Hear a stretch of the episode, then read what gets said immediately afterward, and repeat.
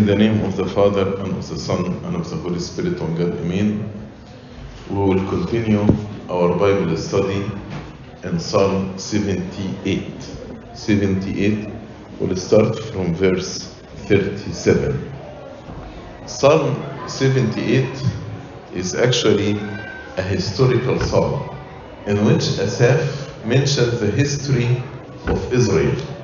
Usually, when we mention a history of a church, history of a country, history of a family, we mention things that we are proud of. But Asaph, in this psalm, he did not mention the things that the Israelites are proud of.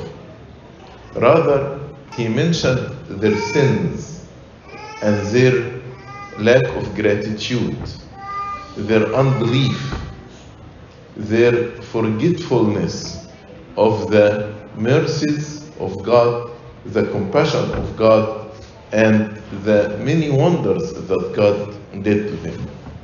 Why he mentioned this?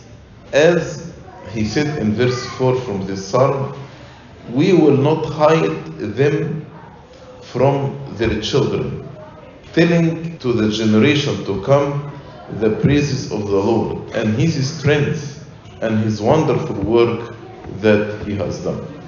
Actually, he is mentioning all these things for so many reasons. Number one, a lesson to us that we should not be rebellious like Israel. But more importantly, he wants to highlight how the Lord remained faithful instead of unfaithfulness. How the Lord remained gracious instead of our rebellion. And until verse 36, he mentioned that how God delivered them so many times and how he did wonderful works with them. He brought water from the rock. He gave them the manna from heaven. He sent them the quail to eat in the wilderness. And before this, he split the Red Sea. Many, many things. But in spite of all of this, as we read in verse 32, in spite of this, they still sinned and did not believe in his wondrous works. So they repented. When God disciplined them, when God chastised them, they repented. But it was a fake repentance.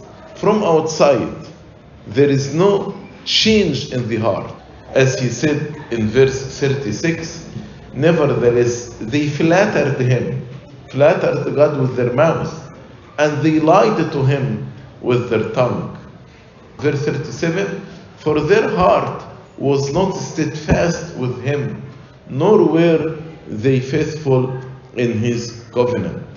So the calamities and the discipline of God had the effect of producing temporary change. They became from outside externally penitent. They manifested a wish to know God and expressed a purpose to serve Him.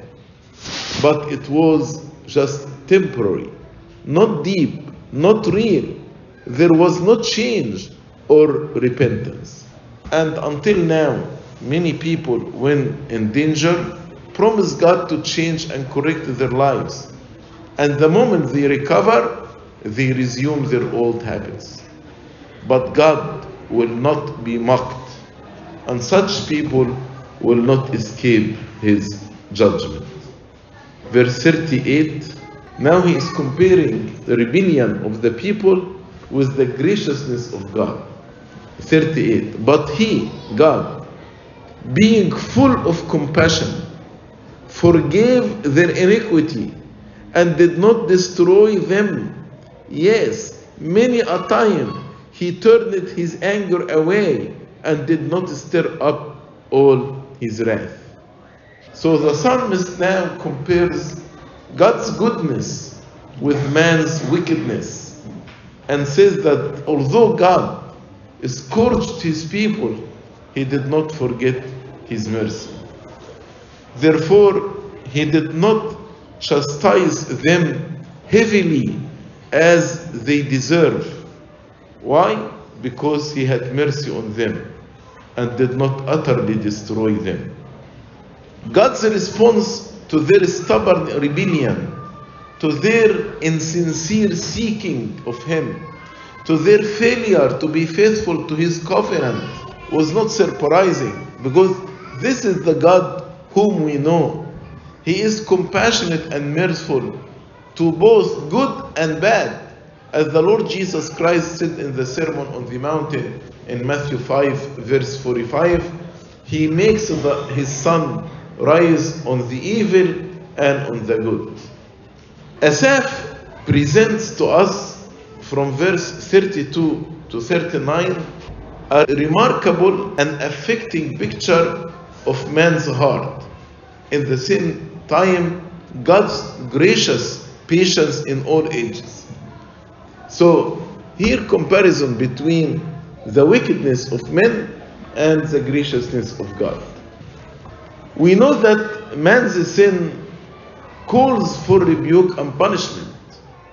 And we know also that the people, when they reacted to the punishment of God, their repentance was only temporary, external. Also, we know that God's great love never gets weary. Why? Why God actually, although He know that our repentance is not sincere, He still forgives our iniquity, does not destroy us. Why? There is an answer in verse 39.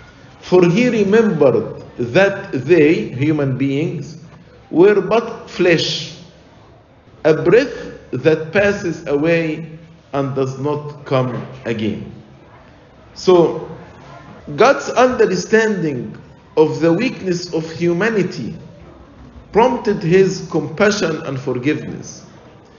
That's why in the absolution that Abuna prays, we say, O God, who knows the weakness of men as a good one and lover of mankind. So, beside that the nature of God is merciful, that's his nature, but another reason God is merciful to us because He knows our weak nature. We are just the flesh.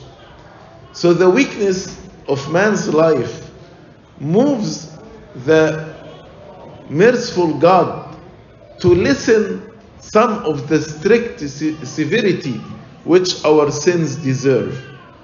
Because the goal of discipline is not to destroy us, but the goal of the discipline is to treat us, to lead us to repentance.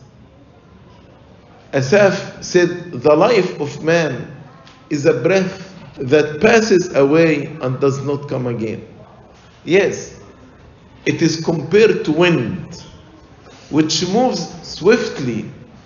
So the life of man is quickly gone. His days move swiftly on. Also, Apostle James in his epistle, chapter 4, verse 14, he said, Man is mere passing breath, a vapor that appears for a little time and then vanishes away. So, one of the reasons why God is merciful to us, because He remembered that they were but flesh, a breath that passes away and does not come again. So Asaph just explained God's compassionate response to Israel's sin and to their rebellion. Yet Asaph, the author of the psalm, did not want to ignore Israel's sins, their great debt of ingratitude and their rebellion against God. That's why he starts from verse 40 to mention the sins of Israel. Verse 40 How often they provoked him in the wilderness and grieved him in the desert. Yes, again and again they tempted God and limited the Holy One of Israel. They did not remember his power the day when he redeemed them from the enemy. So, As God multiplied his mercies, Israel multiplied the rebellion. So, in order to set the evil of their ingratitude in a still stronger light to learn from this, the psalmist goes back to recount the miracles which preceded and prepared for the exodus from the land of Egypt. He will start to mention all this from verse 43. But from verse 40, he explained how they often provoked him in the wilderness. They were continually committing such sins against God and provoked God. As we read in the book of Numbers, chapter 14, verse 22, ten times they tempted God, the Lord says. Ten times. The word tempted means challenged God.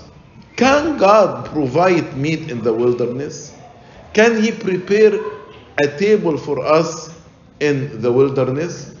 As we read in the same psalm in verse 19, they said, Can God prepare a table in the wilderness? So, this is challenge. Can God do this? Can God bring water out of the rock? Can God? That's temptation. Do you remember Satan when he saw, uh, said to the Lord, Throw yourself from the pinnacle of the temple and the angels will carry you? So here there is a challenge to God.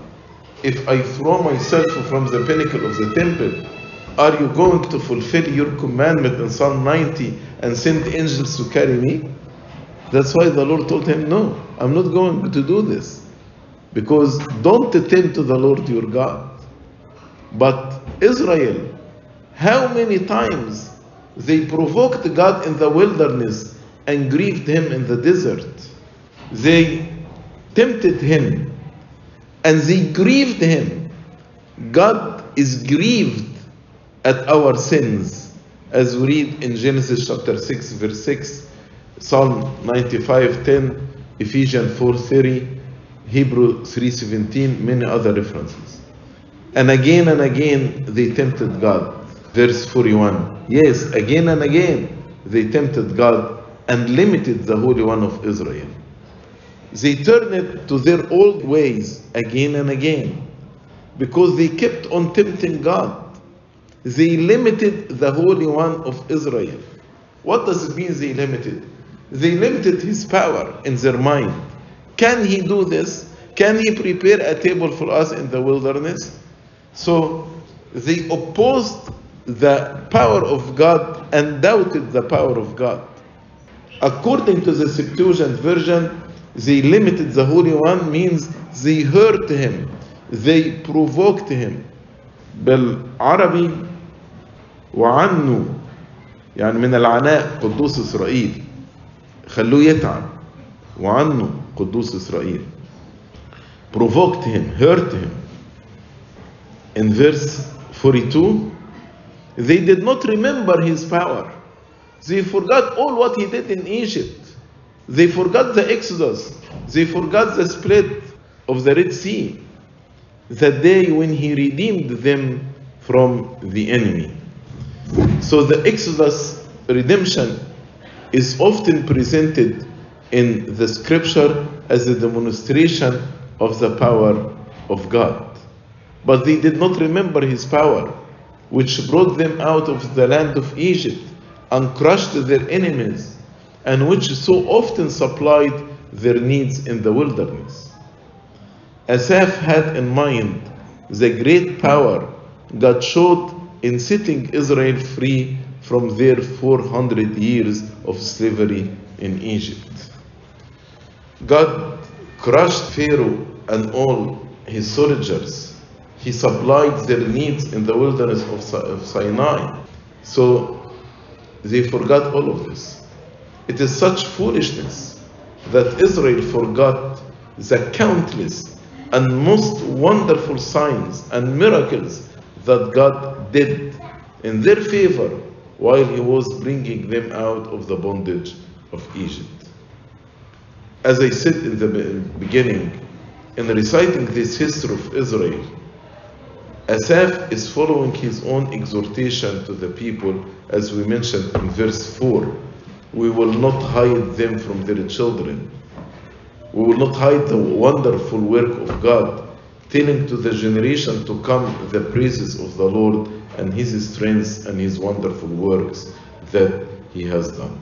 Then, as I told you, from verse 43, he start mentioning all the plagues, the ten plagues that God performed in the land of Egypt. So, after, and, he said in verse 42 that the Jews forgot all the miracles God did in their favor when he was bringing them out of the land of Egypt. Now, Asaph describes in the following verses how God afflicted Pharaoh until he ultimately overwhelmed him and his whole army in the Red Sea, all of which is you can read the whole story in book of Exodus from chapter 7 to chapter 14. So verse 43 when he worked his signs in Egypt and his wonders in the field of Zoan, turned their rivers into blood and their streams that they could not drink. So Asaph reminds them of the plagues God brought upon Pharaoh and his people because of them, and calling these plagues signs and wonders. Because the plagues were a special demonstration of God's power. When he said rivers of Egypt, plural, turned their rivers, their rivers. We know uh, Egypt has one river, the Nile. But by rivers of Egypt, he means the branches of the Nile that flow in it. This was the first plague of Egypt, as we read it in Exodus chapter 7, verse 20. When he turned the river into blood and their streams that they could not drink. Verse 45. He sent swarms of flies among them which devoured them, and frogs which destroyed them. Swarms of flies among them and frogs, this actually plague number four and plague number two, as we read in Exodus chapter 8, verse 20. So the order here is different than in Exodus. Asaph did not follow the ten plagues in order.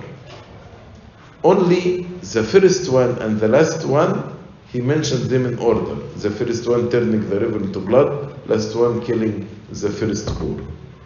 So the Egyptians were attacked by swarms of flies, mosquito, which tormented them. And instead of fish, the river Nile got filled with frogs, which invaded every place in their homes and the piles of those they killed got rotten and became the source of defilement and sickness for the Egyptians. Verse 46 He also gave their crops to the caterpillar and their labor to the locusts. So, different sorts of locusts ate up every green herb and tree, their crops on which much labor had been used to fertilize and cultivate. So all of this were destroyed. Verse 47 He destroyed their vines with hail and their sycamore trees with frost. In verse 47, there is a reverse of order in which the plagues came. We know the plague of hail preceded the plague of locusts, but he mentioned locusts before the hail. Also, there is an addition to the narrative of, of Exodus in mentioning the vine. When he said he destroyed their vines with hail. Vines was not mentioned in the book of Exodus. So Asaph knew it by like oral tradition so that's why he added here. Grapes and figs, vines and sycamore, are among the fruits frequently represented in the painting in the Egyptian tombs. So the point here, their crops were devoured by pests and their labor was in vain. And as the vine were the drink of the rich, sycamore was the food of the poor. So the plague of hail and frost struck both the rich and the poor. Hail and frost are not common in Egypt, yet God changed the law of nature to chastise the wicked. Verse 48 He also gave up their cattle to the hail and their flocks to fiery lightning. And because of the wickedness of men, the cattle as well perished by the wrath of nature. He gave up their cattle to hail and their flocks to the fiery lightning. So, what is fiery lightning? This is to be understood of the fire that was mingled with the hail, as we read in Exodus chapter 9, verse 23, and ran upon the ground and destroyed their flocks. These are the fiery lightning. Verse 49 He cast on them the fierceness of his anger, wrath, indignation, and trouble by sending angels of destruction among them. So, finally, to include all the plagues that he did not mention before and he omitted, so he says in verse 49 he cast on them the fierceness of his anger, wrath, indignation, and trouble by sending angels of destruction among them. So, touching on the most grievous of all the plagues, which is the slaughter of the firstborn by the destroying angel. Verse 50 He made a path for his anger. He did not spare their soul from death, but gave their life over to the plague and destroyed all the firstborn in Egypt, the first of their strength in the tents of Ham. St. Augustine actually comments at much length on this verse because he reflected who are the angels of destruction. Who are the angels of destruction? So St. Augustine touched on the punitive ministry of good and evil angels. So that is the opinion of St. Augustine. St. Augustine said angels, there are good angels and there are evil angels, the demons. And both of them, God actually has authority over both of them, and both have power over nature. That evil spirits, sometimes permitted by God to exhibit their influence. That's why he called them angels of destruction. Again, this is the opinion of St. Augustine, which can be different from the opinion of many other church fathers. Just I'm sharing with you the, his opinion. So, he said about the evil spirits, they may tempt also, as in the case of Job and Ahab. And also, there are good angels can execute the wrath of God, like the angel who killed 185,000 soldiers. St. Augustine said, evil angels, evil angels are instruments of the slaughter of the beast and the firstborn of Egypt. So when he said the angels of destruction, according to St. Augustine, these are the evil angels who killed the cattle as well as killed the firstborn of the Egyptian. And he says, when God punishes the righteous with temporal penalties, he does it by the hand of good angel. However, other, as I told you, scholar and other church fathers, they said the angel of destruction are not evil because of their nature, but because they are bringing destruction on the head of sinners. So we have two opinions here. Most of the church fathers and most of the scholars said angels of destruction, not, not because their nature is evil, but because they are bringing destruction. But they are good angels. St. Augustine, he said no. The angels of destructions are evil angels.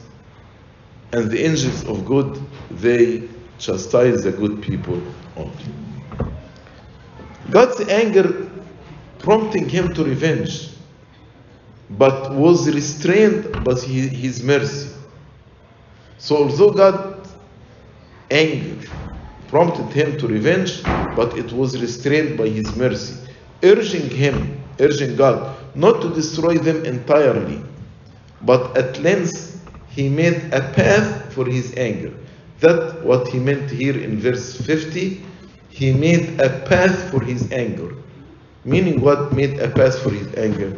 You know, in anger management, we say try to manage your anger, to find a path through instead of becoming angry and express your anger at the person, find a path for.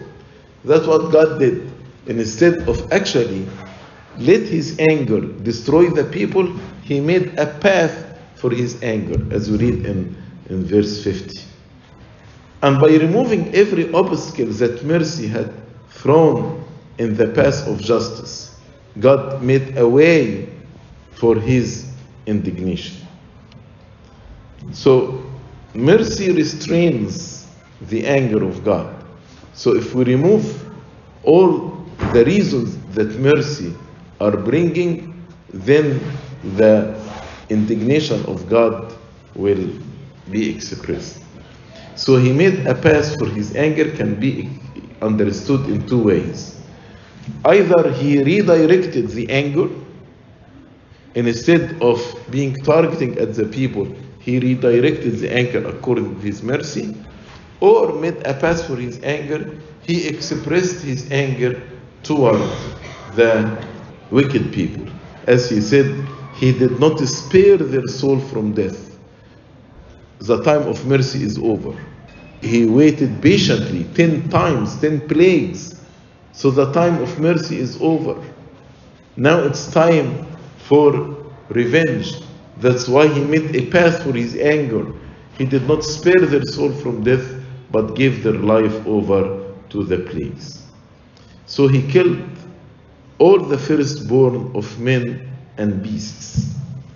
And Asaph emphasizes the fact that after minor plagues had failed to touch Pharaoh's conscience and the Egyptians' heart, God finally attacked the very lives of the Egyptians. So we can see here God's wrath came in stages upon the Egyptians with the hope that they would repent. At the beginning, he denied them the water to drink. Then he disturbed them by the frogs. Then he struck their cattle and crops. Finally, he destroyed the firstborn with no exception. That grief came forth into every house, from the palace of Pharaoh to the captive inside the prison. Then in verse 51, he said, The first of their strength in the tents of Ham. Tents of Ham because tents of the Egyptian, because the Egyptians are descendant of Ham. Ham is the father of Misraim. Misraim came to Egypt, and from whom actually the Egyptians have their name Misr. And Misraim is the son of Ham, as we read in Genesis chapter 10 and verse 6. Verse 52 But he made his own people go forth like sheep and guided them in the wilderness like a flock. So, after the death of the firstborn, the Egyptians begged the Israelites to leave Egypt and send them away. They sent them away with gifts they were happy to get rid of them. So Asaph summarizes the many years in the wilderness. The Israelites went out of Egypt by God's mighty hand like sheep. Sheep, they are weak, unarmed, harmless, inoffensive, but under the protection of God. The power of God was wonderfully displayed in the deliverance of his poor, helpless, oppressed people from the country of Egypt. And he went before them as the shepherd to his flock. And he guided them in the wilderness by a pillar of cloud by day and a pillar of fire by night. He kept them together as flock from scattering, from straying, from being lost, and directed their way in the wilderness. So they went out from the land of Egypt with great confidence. Verse 53 And he led them on safely, so that they did not fear. But the sea overwhelmed their enemies, the Red Sea. And he brought them to his holy border, the border of the promised land. This mountain which his right hand has acquired. So in verse 53 and 54, Asaph speaks of God's providence and protection as they took possession of the land that he promised them. So, in contrast to their enemies who were seized in panic and drowned in the Red Sea, Israel had no cause to fear. God destroyed their enemies, the pursuing Egyptian, when the water of the Red Sea came crashing down upon them. So the last plague inflicted on the Egyptian, and it was the end of the captivity of the children of Israel for 400 years in the land of Egypt. And God brought them to the borders of the promised land, where He intended to set His temple. First the tabernacle, then the temple. And to turn its mountains, the mountains of the uh, promised land, into holy mountains, mountains of prayer, where sacrifices are offered. So they who came out of the land of Egypt actually did not enter the promised land. Those who came out of Egypt because of their rebellion did not enter the promised land except Caleb and Joshua. They reached the border, but after this, all of them fell. Verse 55 He also drove out the nations before them, allotted them an inheritance by survey, and made the tribes of Israel dwell in their tents. Many of the Canaanites people were dead even before Israel ever came to the land.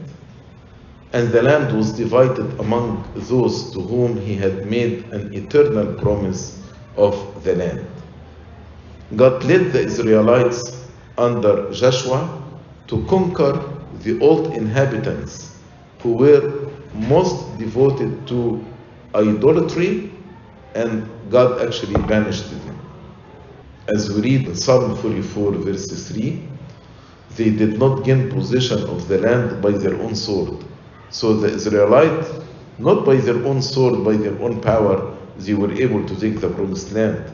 Nor did their own arm save them, but it was your right hand, your arm, and the light of your countenance. But after all of this, what was the response of Israel? After all these wonders that God did with Israel. And again, there is a lesson for us. Because how many times God delivers us? But again, we go back to our sins. That's what Israel did in verse 56. Yet they tested and provoked the Most High God and did not keep his testimonies, but turned back and acted unfaithfully like their fathers. Who are their fathers? Their father who came in the land of Egypt, from the land of Egypt, and died in the wilderness because of their rebellion. Their children who entered the promised land walked in the way of their fathers, and they rebelled again against God. They were turned aside like a deceitful bow. Verse 57. But turned it back and acted unfaithfully like their fathers. They were turned aside like a deceitful bow. So they tempted and rebelled God the Most High. In spite of all the goodness of God toward them, they persisted in their old unfaithfulness. The Jews entered by God through the power of God into the promised land, but they proved that they are not better than their fathers who perished in the desert because they tested and provoked the Most High God by abandoning His worship and by serving the idols. The word testimonies, his testimonies, they did not keep his testimony. Verse 56 his testimonies means his commandments, the law of God and his commandments. They repeated the history of their rebellious fathers, practiced their sins, and did not keep and did not keep God's covenant. So, bringing along with them their corruption to the promised land, they came to be like a bow that sends forth arrows without a goal. That's what he meant by they became, they were turned aside like a deceitful bow. What does it mean, a deceitful bow? A bow that could not be depended on. A bow, one of his arms is longer than the other, or more elastic than the other, so that the arrow would turn aside from the mark. God had a goal for Israel to make this promised land a holy land. But by bringing their corruption, they did not reach the target, the target. They did not fulfill the purpose of God like a deceitful bow. They sent arrows but in the wrong place. So the marksman would attempt to hit an object and would fail if he is carrying a deceitful bow. The mark, marksman is God here, who wanted to reach a goal to make this mountain a holy mountain, this promised land a holy land. But because they are deceitful bow, they, the marksman or God here, they did not fulfill the purpose of God. So this was the people of Israel. God could not depend on them. They could not depend upon, nor reliance could be put on their promises. When Israel came into the promised land, they often worshipped the gods of Canaanites, setting up altars on high places and worshipping gods of carved images, as we read in verse 58. For they provoked him, they provoked God to anger with their high places and moved him to jealousy with their carved images. So, despite the infinite goodness of God, the people tested and provoked God and did not keep his testimony. They were turned back and acted unfaithfully and moved him to jealousy with their carved images. Instead of praising him, they worshipped idols. High places, they set altars for the idols on high places and they sacrificed to the idols.